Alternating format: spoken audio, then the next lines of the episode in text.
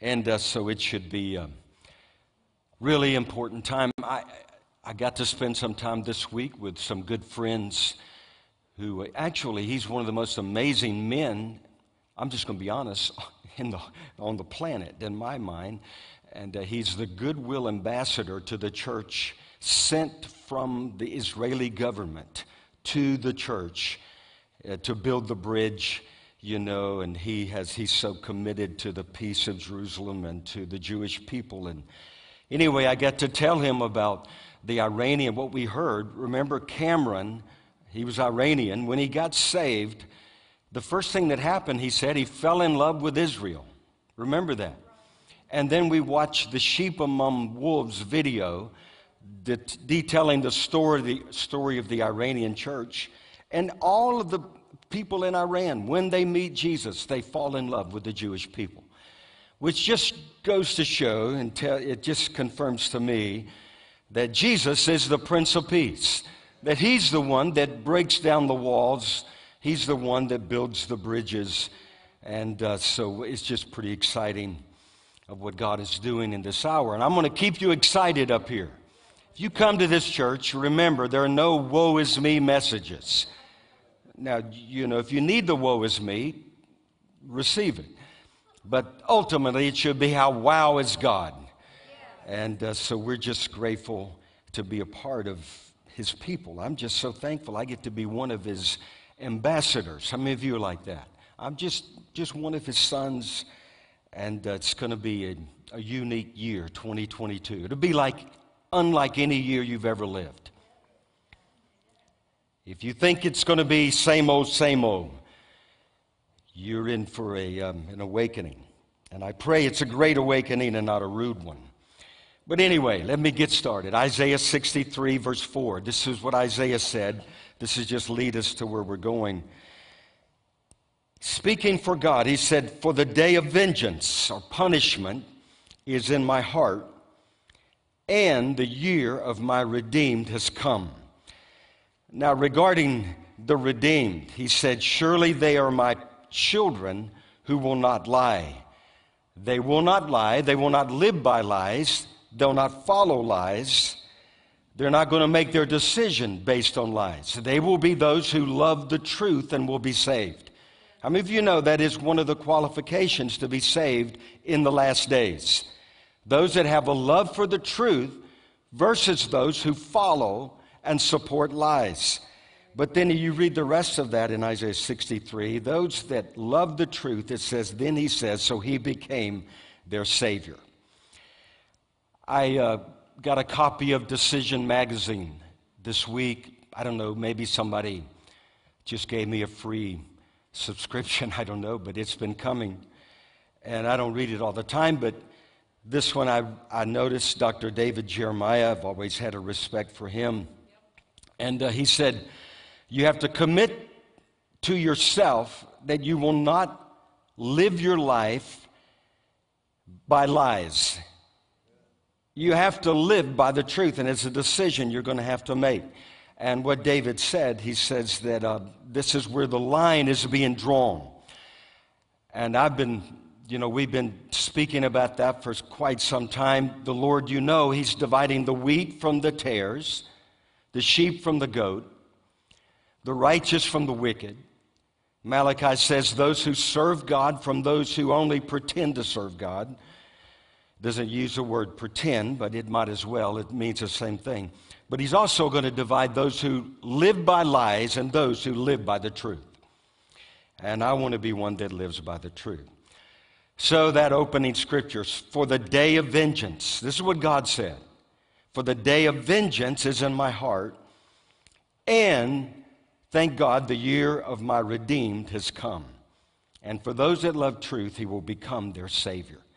So, Lord, we thank you for this morning. Lord, we thank you for the words we've heard and the testimonies, for the time of worship. And Lord, as we enter this new year, Lord, we're not, um, God, we're not those that sleep. We're awake. And we thank you, Lord, that we're going to hear our Master's voice, the shepherd's voice. And another voice, and though there are going to be many of them, we're not going to follow. We're going to follow the Lamb wherever he goes.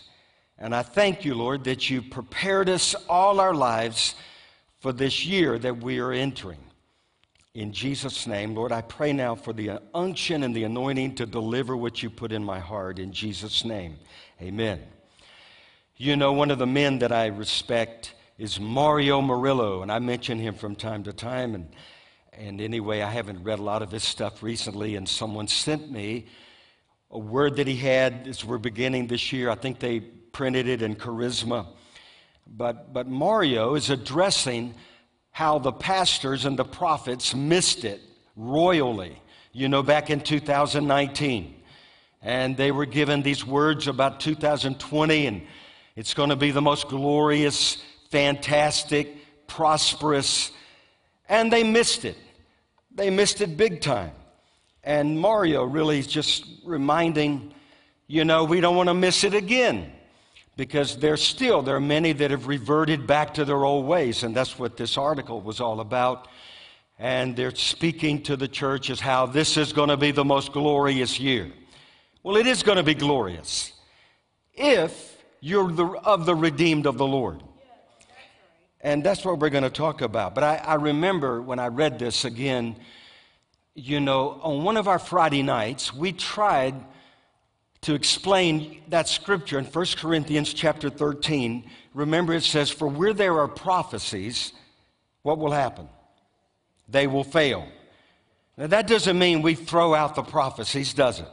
We're not to despise prophecy. We just remember that prophecies, nor the men who give them, are infallible. It's what Linda said God's word is infallible. And that's really the bottom line of that scripture. And we want to focus on the word. Remember the Mount of Transfiguration. Peter, was it James and John? They make their trek up the mountain. All of a sudden, the glory of the Lord appears on the mountain. Jesus starts shining, and his raiment, you know, the glory, the cloud overshadows. And uh, then all of a sudden, there are two that show up. Who, who are the other two? Moses and Elijah. Now, Moses, what does Moses represent?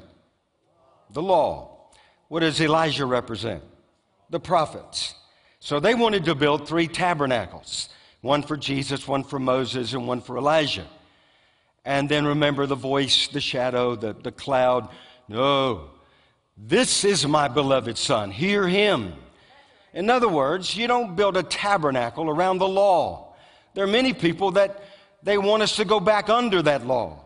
You don't want to go under the law. Jesus fulfilled the law, and we know that. And then there are others that want you to go and follow the prophets. Jesus is the prophet. And uh, we're going to hear him in the law and in the prophets. Does that make sense? And anyway, I was thinking about that, that we want to be those who hear him in this hour. In fact, can I just tell you, it is absolutely vital that you hear him. It's not just something we're saying at church. You must hear from heaven for your family, for yourself. You must, and you will. Because Hebrews 1 said, God, who at various times and in various ways spoke in times past to the fathers by the prophets, has in these last days, say last days, spoken to us by his Son, whom God has appointed heir of all things, who being the brightness of his glory and the express image of his person. Anyway, the rest of that article that from Mario, he was saying, now once again, we're hearing that tired old argument that says politics should not be in the pulpit. It's not about politics, it's about evil. And the church has to address evil. The kingdom is to come in every segment of society. And so this is what Mario was speaking about. And when I read it, I said, Mario, you're preaching to the choir. Because that's what we talk about. And we're not going to back down. It's the church that must be the pillar of truth in a society that lost truth and we have to recover it. And we're the only ones that have it. I remember one of the words that we got, you know, when everything closed down. We only closed for what? A month, six weeks, something like that. Then we realized what they were doing. It didn't take long. That it was, it was, they were up to no good. And so we just started meeting. And anyway, I remember one of the words was that the enemy is going to conduct a full court press, and we have to make a goal line stand. You remember that? And that's exactly what we've seen. We're living, as, as Linda referred to, in the days of the greatest deception. If my dad had told me that what we're facing on the earth in this hour we would face, I don't think I would have believed him. I, don't, I remember my, my grandfather. I'm sitting in the living room in, where were we? Paris, Tennessee. And they, the man just landed on the moon. My grandfather didn't even believe it happened. He said, That didn't happen. They did that out in a studio out in the west, out in the, the desert of Arizona. And I remember thinking, no, that's real. They did that. They landed on the moon. But anyway, he wasn't going to buy it. And there's some things that they had told us. I mean, the, the deception today is not just normal deception, it's going to determine your destiny. And there's this psychosis, it's pharmakia, it's sorcery. And I've never seen anything like it. I'd just say, Lord, you know, if I'd have been you, I would have. I mean, what about Jonathan Edwards or D.L. Moody? Those guys would have been excellent for this hour. And he said, No, you're the one I've chosen. Jonathan Edwards and D.L. Moody, they had their shot. And now you get to have yours. And that's where you and I are. We're in a time we never would have dreamed this thing would happen as it is. I did see, you know, we have a resident member that lives in Israel, Judith, and she sent me some text this morning. She said last night there were three different protests of over 30,000 people that showed up in three different locations. And they're beginning to stand up in Israel. They're beginning to raise their fist in the face of tyranny.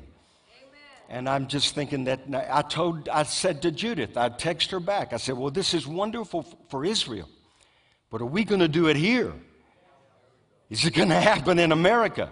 Because half of Americans are welcoming what's happening. And they've signed up for the greatest deception the world has ever known, and probably in all of history. And I'm not saying that lightly because it's this serious. Now, we, we began last week on a series on the coming.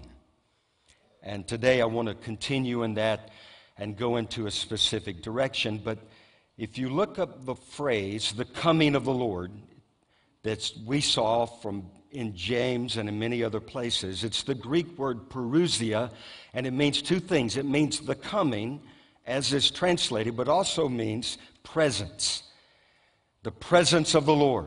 How many of you know that in this hour of invading darkness, heaven is also going to invade earth? We've been praying that for 2,000 years, and the Lord is going to hear our prayer. He is hearing our prayer. So there's going to be an invasion of hell, but there's also going to be an invasion of, the, of heaven. His kingdom is going to come, and His will is going to be done. What the Lord is looking for is for those who will allow His will to be done in them and through them. And uh, we want to be those who sign up. How many of you say, I'm, I'm there? Lord, we want to be those that sign up. Now, I think we meant, well, I know we did. We mentioned it briefly last week, but uh, the coming of the Lord, biblically, you can break it up into six different uh, forms or way that they looked at the coming of the Lord. And the first one was the first coming, the Advent. The Lord came in the fullness of time. There were many prophets that prophesied of his coming, and yet um, he didn't come the way they expected him to come. In fact, he came to his own, and his own received him not. I wonder, and I think about this, Lord, I wonder if people will miss you in your second coming as they missed you in your first coming. because they're looking for something maybe in a totally different way. But anyway, it's something to consider. And then, secondly, the, the coming of the Lord is the introduction of the gospel into a region that, you know, it had not been previously presented.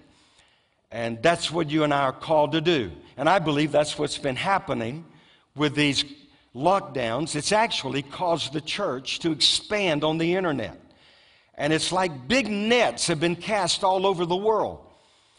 You, if, if you had told me we would be preaching in 200 plus nations and all over the Middle East and in many places of Africa from this pulpit, I'd have said you, you may want to go home and take a nap or something, wake up from there. But I'd had a hard time believing that. I was speaking with Kimberly and, and uh, Richard this week, and that's exactly what's happening. It's like the Lord has used the internet as a last day effort to release the gospel to the ends of the earth so that no place will have an excuse everyone will hear. And then the third thing is the visible establishment of the kingdom. And that's what we've been praying. And so there's going to be evidence of that prayer that the kingdom of God is near. And that was the message of our Lord. He said, When you see these things happen, you'll know the kingdom is near.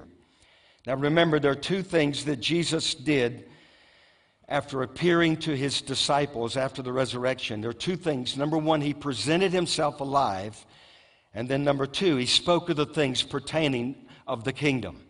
And that's what you and I are to be about. We present him alive to a world that still thinks he's dead. Or they wonder if he's alive or not. And then we are to proclaim the things about the kingdom. And then the fourth thing was the coming refers to the conferring on the people the gifts of the Holy Spirit and the blessing and, and you know, the, just the evidence of the love of God. And that's what we're to be about as well. There's, there are going to be fresh outpourings of the Holy Spirit. Can I tell you, you need the Holy Spirit in this hour. You need the baptism of the Holy Spirit. In fact, every Sunday, now we're going to keep giving people an opportunity to receive the Lord, but every Sunday we're going to pray for people to receive the baptism of the Holy Spirit. Pastor Moses, that's not his name. He never would tell us his name. When I get to heaven, I'm going to say, hey, what's your real name? But he was from Vietnam and he didn't, he, he just, I, he's not paranoid. He just, he's being wise. So, anyway, he was called Pastor Moses when he came to America. And he shared his testimony. He said, When I was thrown into a communist isolation ward, no, actually, a little hole in the ground, isolation. He said, The only way I would have made it, spending all of that time in isolation, the only way is when I prayed in the Spirit. He said he prayed in the Spirit all the time. He just prayed in the Spirit on and on and on. And he said the Holy Spirit helped him to get through it. And I was thinking, you know, we've talked about where Jesus said, It's to your advantage that I go away. Because if I go away, I'm going to send the Holy Spirit, the Comforter, the Helper. So it's really to your advantage. So, in other words, if you have the Holy Spirit, you are always at an advantage, even if they throw you in a dirt cave, isolated all by yourself. You and the Holy Spirit can mess up a lot of plans of the plans of darkness. Does that make sense? Now, some of you, it won't make sense until that time comes, and then you're going to remember. And you're going to put the Lord to the test. And you're going to find him faithful. And then the next thing, the executing of his judgments on the wicked. And that's where we're going today. On those who've rejected the gospel. And then the last thing, his, his coming is reference to his second coming. Remember our good friend who showed up here one Sunday we had no idea that he was involved in the Iranian church to the degree that he is. But Joel Richardson, he said the early church did not just cry out hallelujah, which means praise the Lord. What else did they cry? Maranatha, come Lord Jesus. And that's going to be our prayer in this hour. Even so, come, Lord Jesus. Even so, come. It's going to be one of the most popular prayers prayed from this moment on. Now, we want to go back these six things. I just want to look at number five, and that is his coming and his judgments.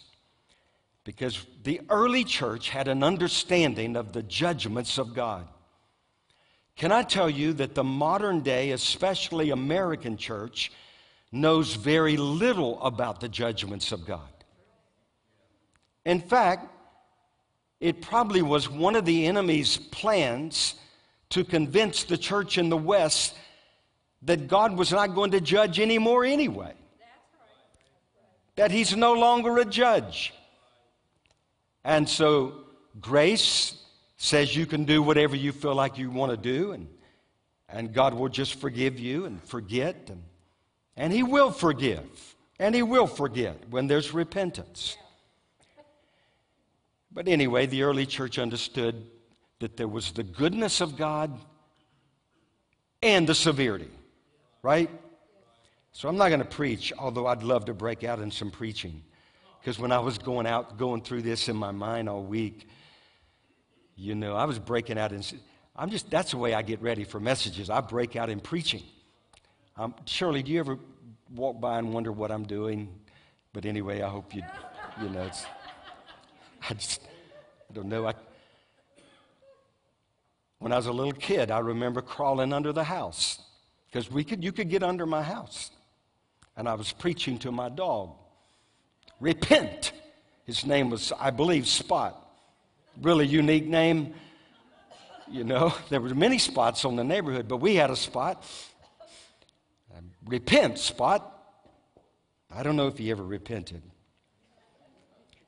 But anyway, the Lord said, The day of vengeance is in my heart, and the year of my redeemed. And those who choose to reject the lies and love the truth, to them I will be their Savior. So let's look at the judgments of the Lord in the Bible. First of all, you guys with me? Everybody with me? Nobody's sleeping. You know, we're not going to let you sleep today. Friday night, we'll let you sleep. But not today. We got to wake up.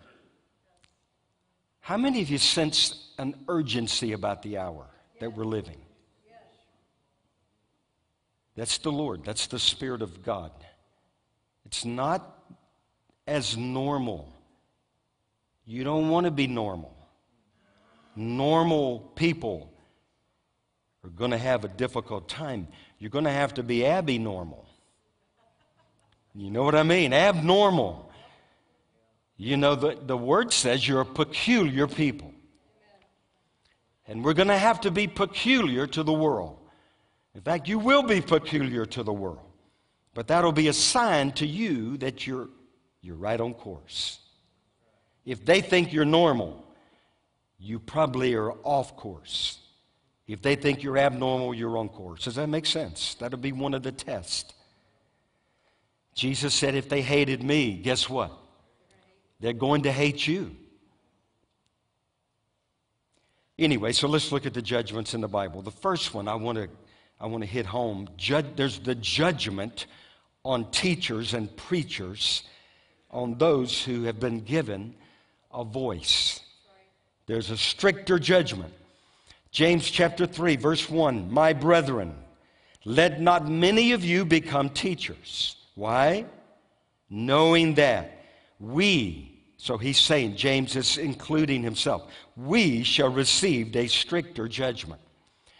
Now, if I was heading up a ministry school, and in some ways I feel like we are, I feel like this is part of a ministry school, the equipping of the saints for the work of the ministry. I mean, I feel like that's, that's part of our job description, but if it was one of these formal ministry schools where you had to sign up, I'd somewhere put in that application, you know, did you read the fine print? Did you read the terms and conditions? Because to, to those who are given, much is required. And those who are called as teachers, you're going to face a stricter judgment. That's why it's probably not a good idea today to go into ministry based on a whim. You go into ministry because you have nothing else you can do except obey the Lord. There's a fire burning in your bones, and you have no choice. You can't say no because there's a big yes already written inside of you. That's the way it was with me. I could not say no. I tried. I remember the day I told God to get out of my life. Now, none of you have ever done anything like that. But I wanted to quit feeling guilty about things. I wanted to enjoy. Well, at least that's what I thought you would enjoy. And man, that opened the door to the most miserable, wretched, horrible pit. I'm not even going to tell you how I was arrested three times within about six months. Now, they weren't bad arrests, it was stupid arrest. But still, it was stupid. And it wasn't stupid to my mom and dad. And I'll never forget the night. The third, was this the third one? One day I'll tell you the story, but I'm, I'm in my home in Louisiana, and the, it's late, like 2 o'clock in the morning. And somebody knocks on the door, and I look out the window, and it's the sheriff. And I remember thinking, why is the sheriff visiting us at 2 a.m. in the morning? They were looking for me. I wasn't looking for them. But anyway, what was the moral of the story? One day it wasn't that bad. I'm, I'm just going to tell you, it's part of my testimony. I know some of you are saying, You don't look like a bad guy. I remember the first time they threw me in, I thought I'd have a lot of fun until I found something and I started banging up against. You know, nobody knows. Anyway, they thought I was crazy. The other guys say, Man, you're of a different breed. Said, Yeah, because I don't belong here. I'm here because I told God to get out of my life. How many of you know that's not a good idea? Anyway, you're going to receive the stricter judgment. You can't get away with things other people might be able to get away with. I don't like that part. How many of you, you know what I'm talking about? But to everyone, much is given, much is required. There's going to be a stricter judgment. Remember the faithful servant, they were given a stewardship, and they were to make sure that they, they followed the Lord's commands fully because they were going to give an accounting for the stewardship that they'd been given. And so it is with us. And then another way. Okay, I'm going to get off of me. I'm going to get on to you and me. Idle words. Let's go to Matthew chapter 12. Matthew chapter 12, verse 34. Listen to this. He says, For out of the abundance of the heart, the mouth speaks. You want to know what's in somebody's heart? Just listen to what they have to say. And you'll know what's in their heart pretty quickly.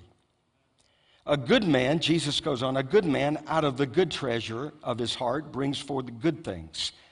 And an evil man out of the evil treasure brings forth evil things.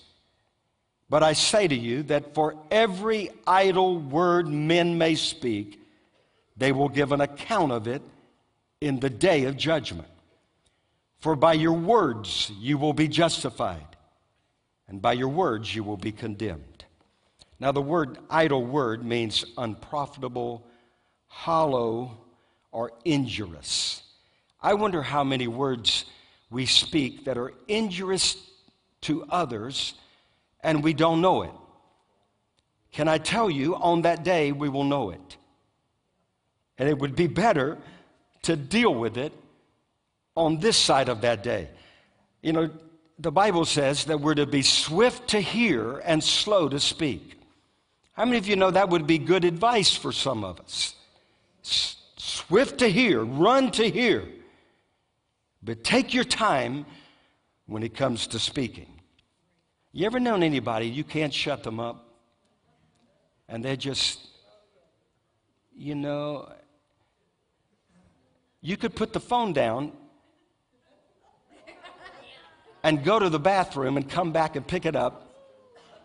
And they, you would, they would, anyway, I'm, I'm not confessing anything. How many of you have ever done anything like that? Be honest. You know, you maybe, you, you had to do something. Maybe you just had to cough. But anyway, you, you know what I mean. You picked it back up, you didn't miss a beat. Confess up. How many of you have ever done anything like that? Okay, there you go. I knew we had honest people in this place. They love the truth, they wouldn't be here. Anyway, James 1 19 and 20. So then, my beloved brethren, let every man be swift to hear, slow to speak, slow to wrath. For the wrath of man does not produce the righteousness of God.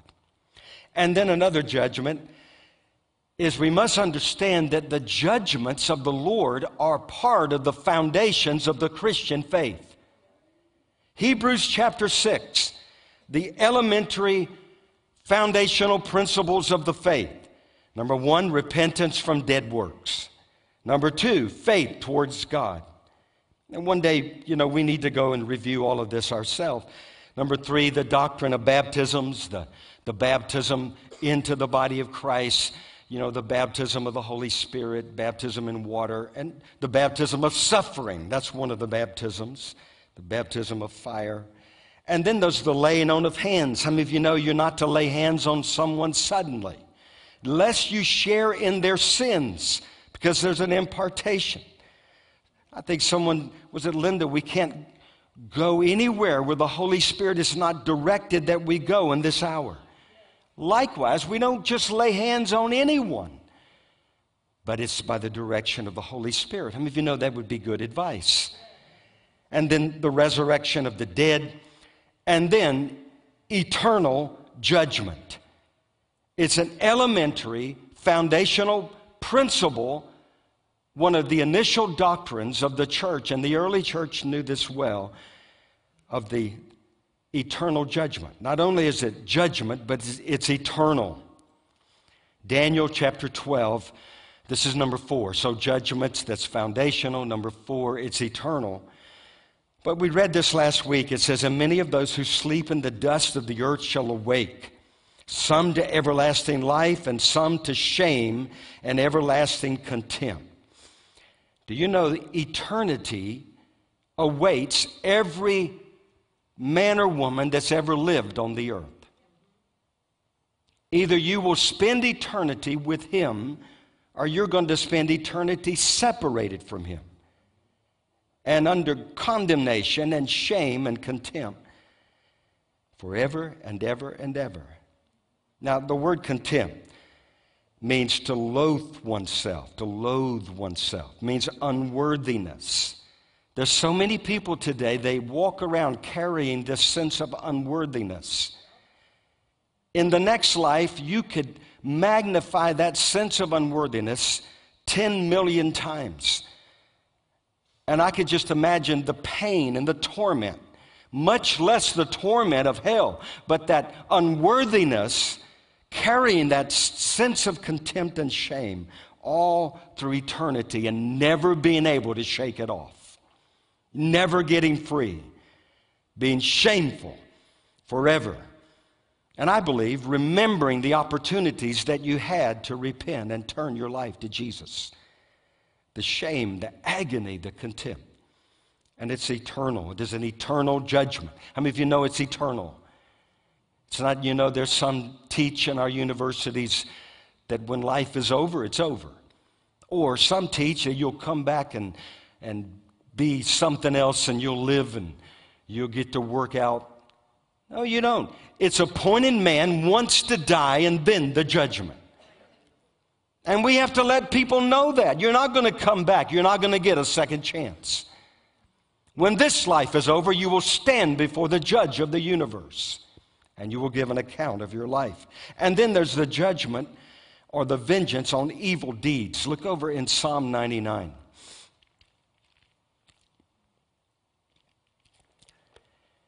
If you're with me, say amen. Good. Jerry knows how to bring out the amens. I'm going to learn that little trick as well. Because you need to know people are with you. I know what he's talking about. You don't want to be all alone. Although, if you have to be all alone, you will be. We came into the world all alone. Going to go out all alone, except I have someone with me this time. And he is the Almighty One. Anyway, look in verse 6. Moses and Aaron, Psalm 99, verse 6. Moses and Aaron were among his priests, and Samuel was among those who called upon his name. They called upon the Lord, and he answered them. And he spoke to them in the cloudy pillar.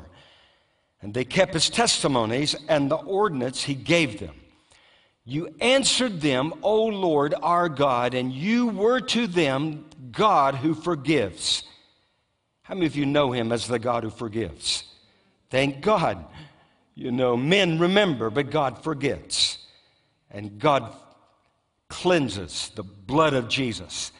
But it goes on, though you took vengeance on their deeds. You were the God who forgives, but you took vengeance on their deeds. And this is a cause to exalt the Lord our God and worship at his holy hill, for the Lord our God is holy. So God will forgive, but there's a scar that sin can cause. You know, now you now you're going to laugh at this when I told you that I had been in trouble. I actually majored in law enforcement in college while all that was happening. Criminal justice. I would study on Monday what happened on Friday. You have your rights to remain silent. Anyways, and I'm just, let me just tell you, I'll tell you later. But God used all of that in the most remarkable way to get me on the course I'm on today. Most remarkable way. He's a big God. He's a big God. I'm telling you, He's a big God. But we used to have a saying in those days. Well, it was one of my sayings too. But the saying was if you can't do the time, don't commit the crime. You remember that? I don't know if they say that anymore. Because today you can commit the crime and get off scot free. If it's a politically correct crime, you can get off. If it's the crime of telling the truth and believing in God's word, you may not, you may not get off as quickly. Anyway, it's just a time in which we're living. But God is the God who forgives, but there's, there's scars that remain and there's hurt. And only God is the one that can heal the hurts and the healing of the nations. There'll be that the leaves for the healing of the nations, of all that sin has caused. And you know that. And someone mentioned the Antichrist. If the Lord gives me the grace, that's what we're going to talk about next week. Because everyone under the sound of my voice, every single day that passes by, you're either becoming more and more and part of the Antichrist system, or you're becoming more and more in Christ's system, in Him. One or the other. You're going to have to choose sides. One of the ways you will know is by those who love the truth from those whose lives are dictated by lies. I'll wait and get into there next week. Anyway, the next thing is premature judgment. It's probably a good idea to go there after what I just said. So look over in 1 Corinthians chapter 4.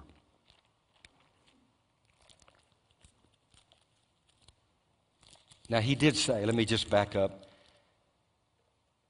Those who love the truth will be what? They'll be saved.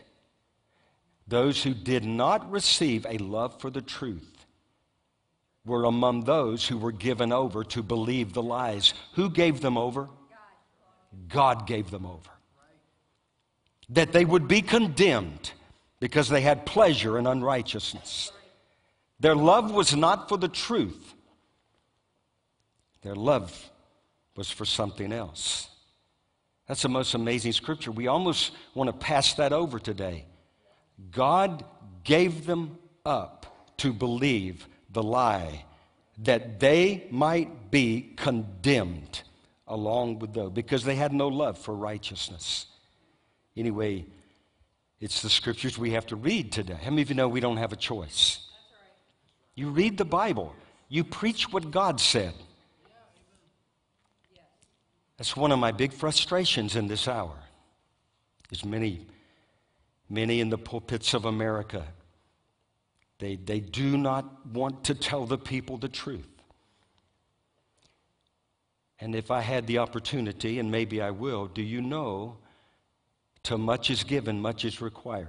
And to those who stand in pulpits, you will be held to a higher standard, a stricter judgment. You say, well, we're not to. We're not to enter into certain areas. No, the kingdom is to enter into every area of society. And our issue is where there is sin, we call it sin. Where there's evil, we call it evil. And we do not back up, especially in this hour.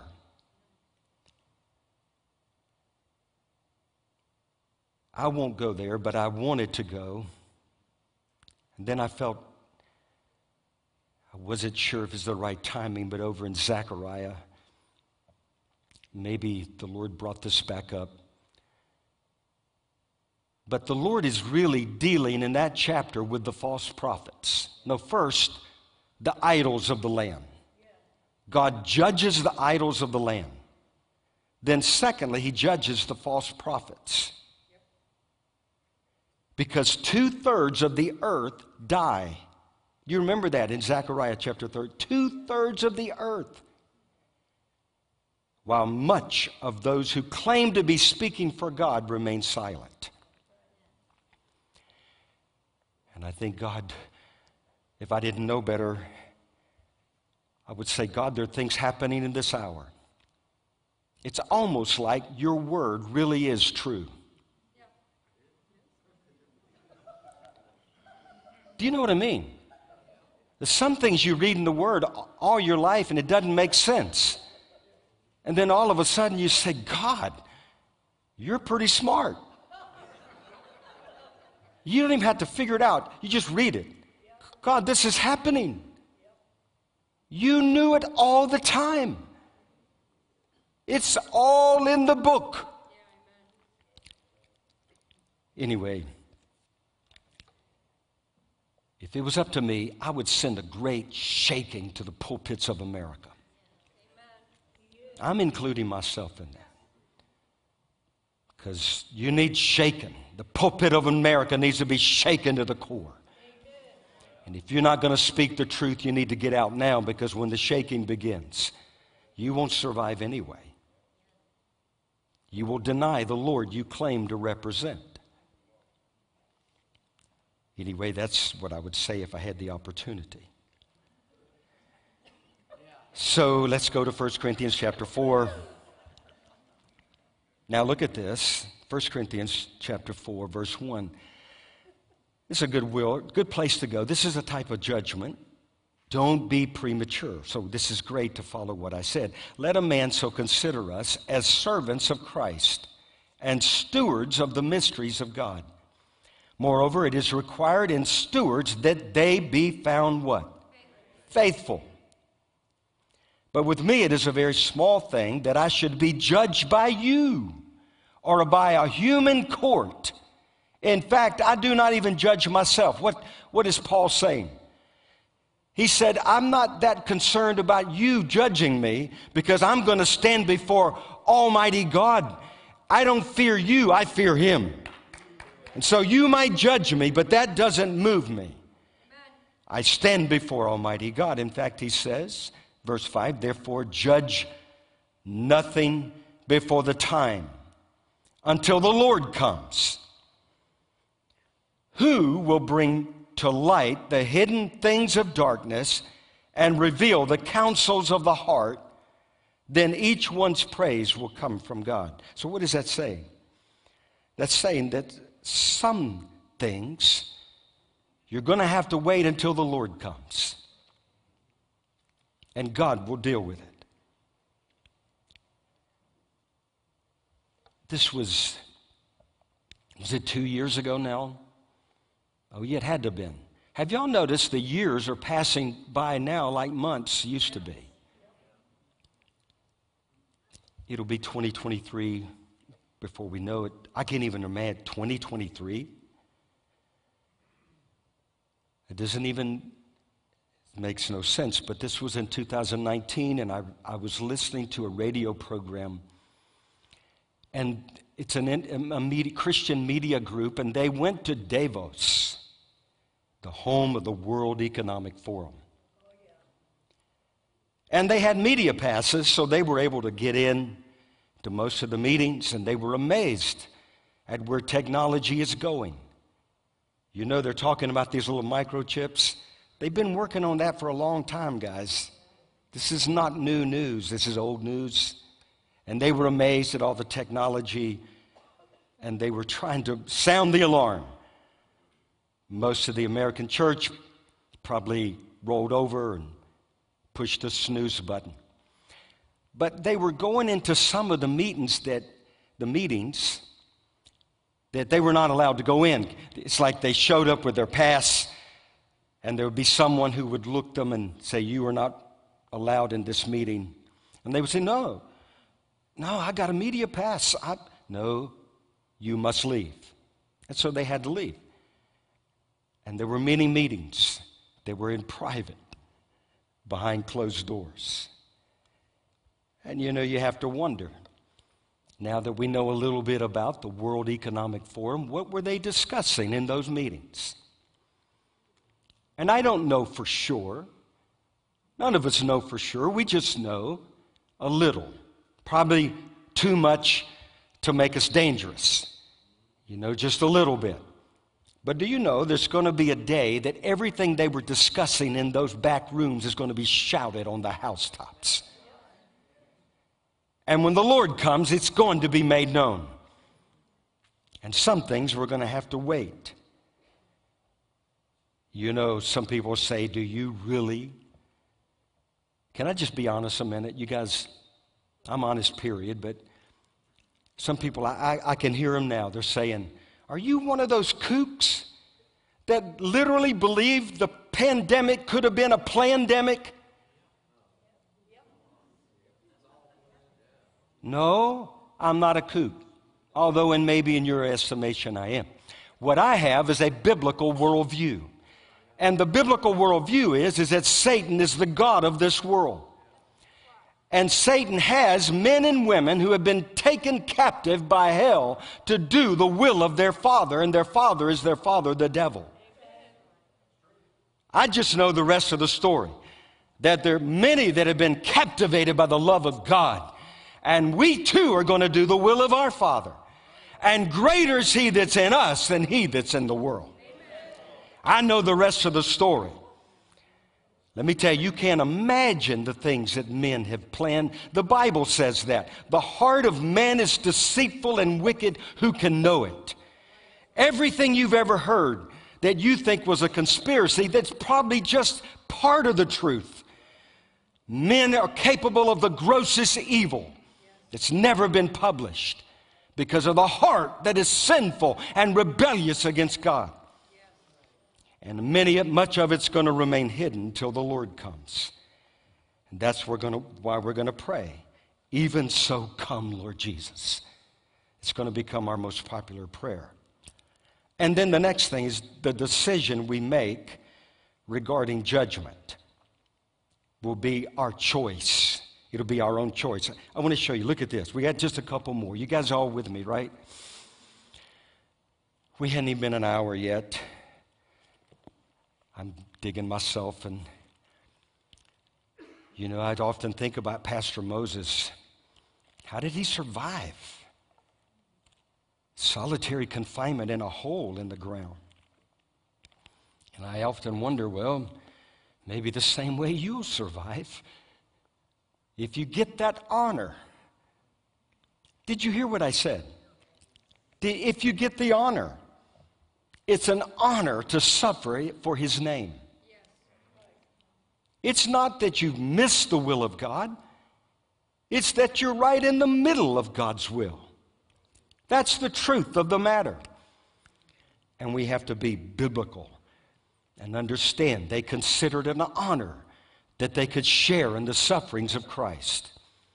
The American church has been told that it's a dishonor. No, it's an honor.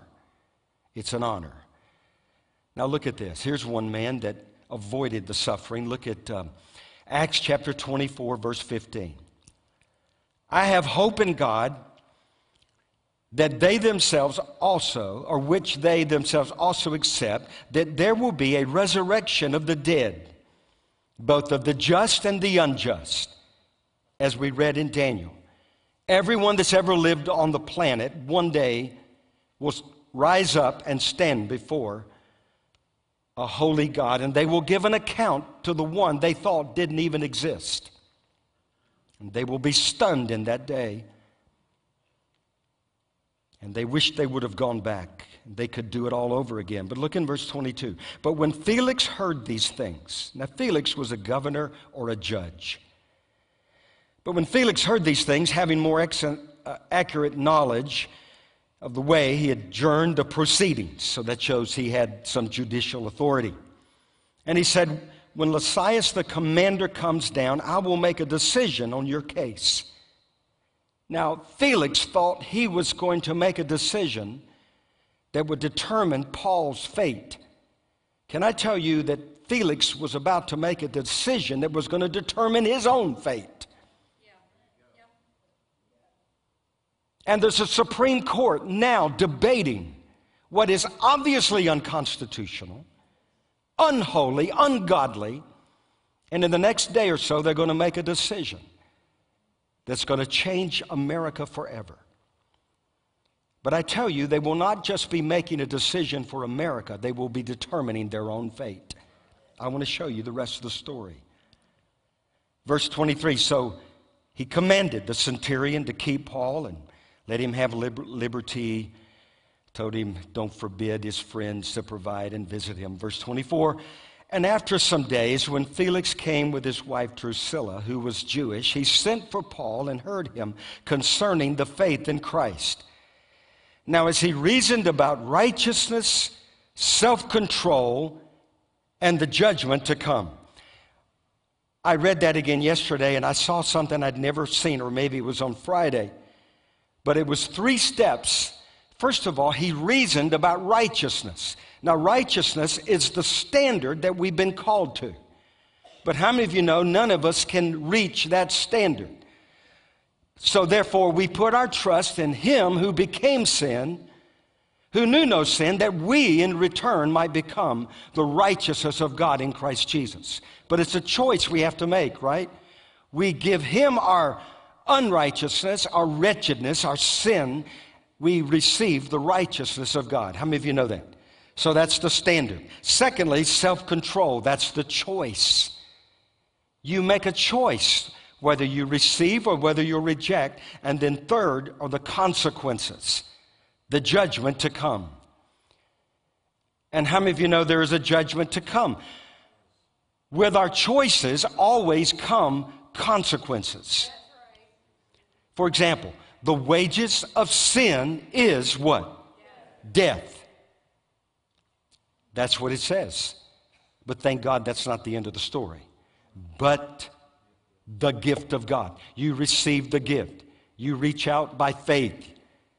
But there's the standard, the choice, and the consequence. Now let's see what happened to Felix. So he reasoned, Paul, about righteousness, self control, and the judgment to come. And Felix was afraid. And he answered, Go away for now. When I have a convenient time, I will call for you. And then, meanwhile, he also hoped that they would offer him some money. Maybe he could uh, gain a little reward. But after two years, verse 27, Festus succeeded Felix, and Felix, wanting to do the Jews a favor, left Paul bound. And you know, other than one other time, later in the next chapter, just really in just a, it's not that important of a mention, but we never hear about Felix anymore. Felix, instead of fearing God and ruling in favor of what was righteous, he feared man refusing to render righteous judgment. And in so doing, he judged his own self.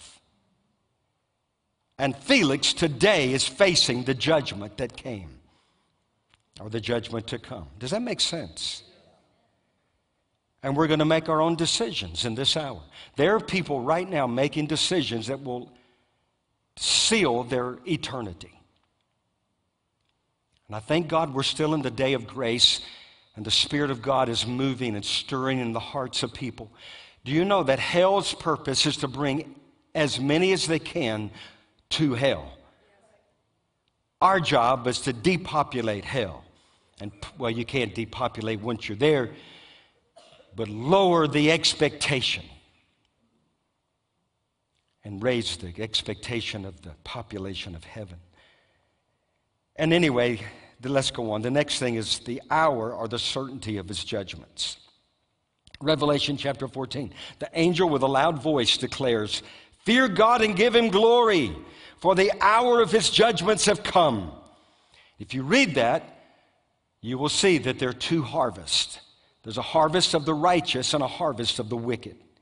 Can I tell you, you're going to be involved in one or the other in this hour. You will be harvested among the righteous or harvested among the wicked. Solomon in Ecclesiastes said, For every matter there is a time and a judgment. In other words, there's an hour of judgment, there's a day of judgment, there's a moment, and there's a time. There will be a day when there will be no more delay of where you will stand before God and give an account for your life. There's a scripture, I think about this scripture a lot. I, I know I've read it before Ecclesiastes chapter 8, verse 10. It speaks to those who believe they're getting away with their sin. Listen to this. Because the sentence against an evil work is not executed speedily. Therefore, the heart of men is to continue to do evil. They believe they've gotten away with it. God's overlooked it. He goes on. Though a sinner does evil a hundred times and his days are prolonged, or there's no justice. So I know it will go well with those who fear God, but it will not be well with the wicked, nor will he continue to prolong his days, which are as a shadow because he did not fear God. Does that, do you understand that? There are many that think they're going to live forever, and that's something in our nature when we're young. And then when you get a little bit older, you realize that ain't going to happen. You just look in the mirror and you realize, you know, this. I'll never forget the time when I was, this was after all the struggles, and I'm somewhere, I'm in ministry by myself, I think, somewhere in the world, complaining to God that I was all by myself in the world, wanting a wife and all. But I, I remember going home and visiting my mom and dad, and they had that, all of a sudden, that older look about them. I hadn't been home in about six months or so. And I just, rem- I looked at them. I said, God, my mom and dad are getting older. There's more gray. There's less hair.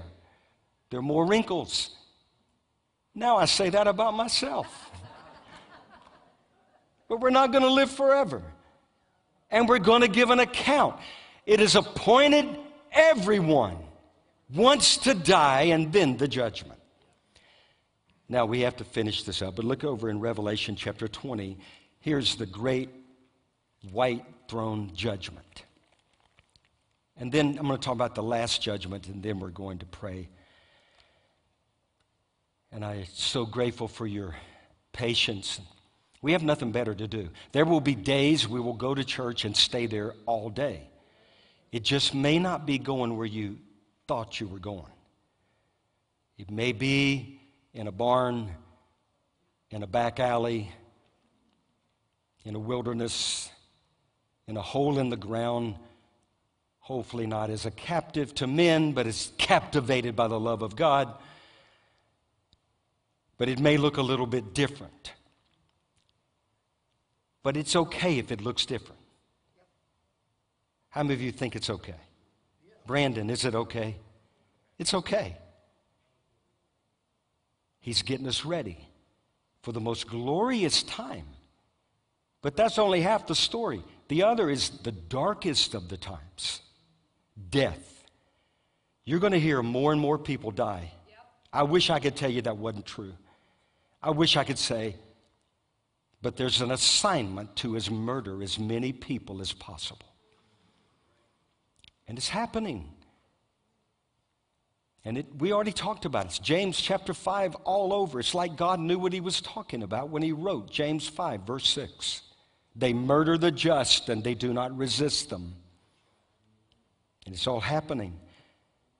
And that's why we must go after the lost because the day is growing short. I thank God every day now. This, could, this thing, this could be over. This could be the last day. But there's a restraining work of the Holy Spirit. Do you know why God is restraining? Only one reason I know. How many of you know what it is? That none should perish. Because they're saying, Where's the coming of the Lord? They don't even know what they're talking about. They don't know He's coming in judgment as well. That's one of the many ways. And they say, Where's the promise of His coming? He is not slack concerning His promise, but it is His will that none should perish and that all should come to repentance. Now look in Revelation chapter 20, verse 11. Now, this is the final day. And, and there are many other judgments we could talk about, but it, we would be here till tomorrow or the next day. And uh, so we can't do that. But look in verse 11. Then I saw a great white throne, and him who sat on it, from whose face the earth and the heaven fled away. That's an interesting concept. The earth and the heaven, looking at his face, fled. It's because there's going to be a new heaven and a new earth. And there was no place found for them anymore. They were dissolved. How many of you know the world as we know it is going to be burned up? And all the works in it. And there'll be a new heaven and a new earth where righteousness will reign. And I saw the dead, small and great. That means those who were maybe in those secret meetings in Davos from those who were not allowed to go in because they didn't want you, them to hear what they were planning, what was in the agenda. Both small and great, standing before God, and books were open. And another book was open, which is the book of life. And the dead were judged according to their works by the things which were written in the books. You know, there's some people that think, surely I've gotten away with it. Can I tell you, it's recorded in the books? It's recorded in the books, everything. Unless it's under the blood of Jesus and you're in the book of life, it's recorded. Whatever you've done is recorded in the books. And they were judged according to the books, and the books were open, which is the book of life, and the dead were judged according to works which were written in the books. Now, verse 13 the sea gave up the dead who were in it. You know, one day those who perished on the Titanic, then were never found again, they will be resurrected, they will be found again. They're going to come up out of the seas all over the earth, and they're going to stand before God. And he goes on the sea gave up the dead who were in it, and death and Hades delivered up the dead that's all the grave site, the graves all over, who were in them, and they were judged, each one according to his works. Then death and Hades were cast into the lake of fire. This is the second death. And anyone not found written in the book of life was cast into the lake of fire. And that's the ultimate judgment. But you know, there's one more judgment we got to talk about. You know what that was? It's the one where Jesus was judged on the cross, where he was judged fully. He took upon himself the full wrath of God for you and for me, where he who was without sin became sin and took on the torment of our own sin, that you and I could be made free and forgiven and have hope that can't be taken away in this life and that doesn't end in the next, but will endure for all of eternity. He took it all on himself. Now the choice is ours, isn't it? We choose. Either we are going to pay for our own sin on that day, or we're going to let Him pay for it in His day. And then our day will be the day of salvation on those who look upon Him unashamedly because He is their God and they are His people. Well, I want to pray because I know there are people watching online, and uh, we, I believe there's someone here. My prayer is God, bring the lost. Lord, that your house would be full. Because I tell you, the time is running out. And some of you, you're facing death. You don't even know it. You don't have no idea what's happened to you. You have no idea. If I were you, I would humble myself and humble myself under the mighty hand of God and make sure your soul is right with Him. Because regardless of what happens in this life, you're not going to live forever. It is in man's thoughts that his tent will, you know, survive forever, but it's not so. There's a day of reckoning, there's a day of judgment. You say, How can I know that I'm saved? How can I know I'm going to heaven? Well, you have to acknowledge your need of God. You have to know that you need Him and that He is exactly who He said He is, and He's brought forth His Son. He sent His Son into the world. Jesus lived, Jesus died, and Jesus rose from the dead. He's the only one I know that lived a sinless life. And then He gave up His, his perfection for our imperfection. So then we confess our sin. We acknowledge, the Bible says, if you believe in your heart, if you confess with your mouth, God has raised him from the dead, you will be saved. And with the heart, one believes. And you, with the mouth, one confesses. And this is the day of salvation. How many of you know that? That whosoever shall call upon the name of the Lord shall be saved. Can I tell you that also relates to nations? There are nations right now calling on the name of the Lord. They see this wicked global deception. They see what's happening in America. And they're calling on their God. And can I tell you, they're going to be sheep nations all over the earth that are going to call upon the name of the Lord. And God is going to rescue those that call on his name. You're going to witness what happens with Babylon, and you're going to be so amazed. Your heart is going to be broken. For he who judges her will judge her in one hour. But you don't have to be in that judgment. They don't have to be in. You can be free because of the blood of Jesus. Jesus was judged for us. So, anyway, I want to pray right now for those of you watching, and if you're in this room, you say, I don't know if I'm saved, but I want to be saved. I want you to pray for me. If you're in this room, I want you to stand because we're going to bring something to you. We have some literature, but you say, I don't know if I'm saved, but I want to be saved. I want to know I'm going to heaven. If I died today, if I got run over by a steamroller, whatever, you know, I'm going to heaven.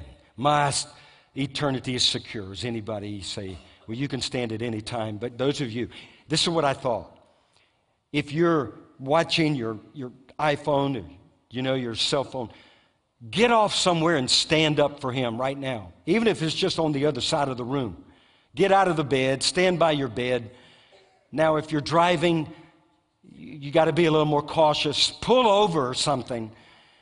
But let this be your moment of decision, your day of salvation. And pray this prayer, not because you're praying what I pray, but you mean it in your heart. You can't come to Him when you want to, you come when He's drawing you. There's the conviction of the Holy Spirit. And I pray and I believe the Holy Spirit is convicting, drawing many right now. Harvest time is not coming, guys. Harvest is here. This is it right now. And I could show you where Jesus would be in 100% agreement. So I want you to pray with me. Just say, Dear God, I need you. I believe in Jesus, that He is the Son of God, that He died on the cross and He rose from the dead. And I ask you to forgive me of all my sin. I choose to turn from my own way. And I turn to you, Jesus, my way. And I choose to follow you for the rest of my life. Come into my heart. Forgive me of my sin. Cleanse me of all unrighteousness. Thank you for the power of the blood of Jesus. And if anyone calls on your name, they will be saved. So I thank you for salvation. Fill me with the Holy Spirit. Fill me with the fire of God that I would live the rest of my life for you. In Jesus' name I pray. And if you prayed that prayer, connect with us at the Gathering Church office at gmail.com. The Gathering Church office at gmail.com, and we'll send you some literature. Amen. Thanks for sticking around, guys. I didn't beat you up too much, did I? I didn't mean to. I'm with you. Turn that, turn that up. I just want to pray one thing before you go. I know it's 1235. It's okay. Because we're in this together right now. Some of you we see from time to time. So you're going to have you're going to have to live by your faith. You're going to have to uh, encourage yourself in the Lord. If you're not around people, people can discourage you. They can bring you down. So you have to be determined to. I'm going to encourage myself like David. I mean, David, King David. I'm going to encourage myself in the Lord. Get away and get with God. Dig yourself a hole and crawl in it. But whatever you have to do, just get with you and Him and say, Jesus, I love you. God, this world's going crazy. But then you knew all about it. You wrote all about it. And I'm part of, I'm part of your sheepfold. And these other voices I'm not going to follow. I'm going to follow the Lamb who has conquered. And I'm going to see victory. Do you know the believer? It says, they always triumphed in Christ Jesus. Always. Even if you are in a mess, if you're in Christ, you're going to triumph in that mess. Does that make sense? Christ triumphs over the mess. Because most of us live in a mess sometimes of our own doing, and we have to repent and go back and go to the blood. Thank God for the blood of Jesus. How many of you are thankful there's forgiveness, mercy? Mercies are new every morning. You know why they're new every morning? Because we need them new every morning. Great is his faithfulness. Great is the faithfulness of God. So I'm going to just pray over you. Bless you. I want you to be encouraged. I want you to know, Shirley, and I love you. Thank you for honoring my wife. I ask her from time to time, Shirley, do I honor you? Do I honor you enough? Because I want to be, as long as I waited, God answered my prayer. I figure I'm going to honor her all the days of my life because God answered my prayer. That's the way I look at it. I know some people, they bailed out for one reason or the other. You're going to have to do more. You're going to to do something really evil to bail me out of this. I'm in. I'm in. She's my partner for life, my covenant partner. And I'm not going to treat her in any other way. That's why when I hear ministries, ministers leave their wives, man, what kind of testimony is that? Do you know what God said about divorce? He hates it because of what happens, but He loves the divorcees, doesn't He? Thank God He loves divorcees. Thank God you do. Because, you know, anything could happen. I could wake up one morning and Shirley, no, no, it ain't going to happen. It ain't going to happen. It ain't going to happen. No. Yes. By His grace. I was just thinking, it's His grace. I'm just thinking what Ruth Graham said. You remember what Ruth said? They asked her, Have you ever considered divorce with Billy? She said, We never mentioned the word divorce. Never. Now, murder, yes. Divorce, never. you know, you've heard that story. If you go down to the Billy Graham Library, you'll, you'll hear it again. Anyway, Lord, I pray for everyone in this room. God, thank you. They're our, they're our family. They're family. And Lord, it is going to be a glorious year for those who know their God they will be strong and carry out great exploits. And they will see the glory of the Lord cover the earth just like the water covers the sea. We're going to see God's glory in this hour. And I thank you, every one of us have been chosen.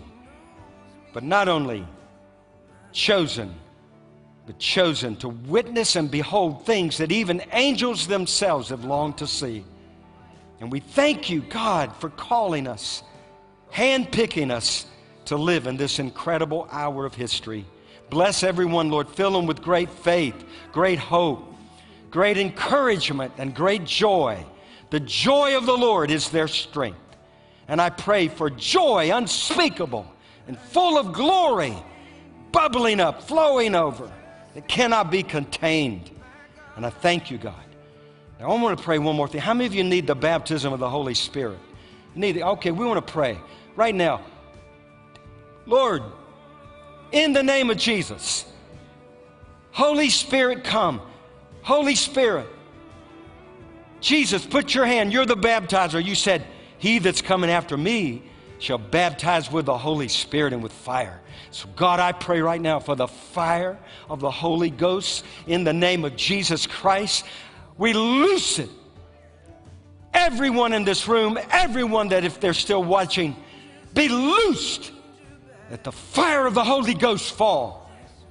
The Spirit of the living God. Right now, just say, I receive by faith. Because this is a promise to me, to me and my children. Now stir up the gifts and let your will be done. Now, Lord, I'm expecting you to answer this prayer.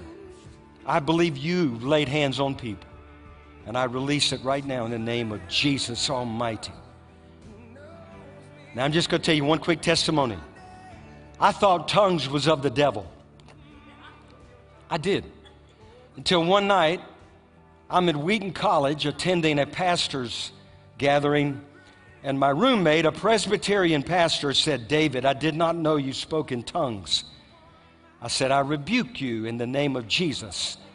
No, he said, You spoke in tongues all night in your sleep. I couldn't go to sleep because you kept praying in tongues. I said, Really? I said, Wow, that's cool. And I'm just telling you, that's what it happened with me. I was a little stubborn. But God is a good God. Don't you, don't you say He can't. God can. God bless you guys. Have a great day.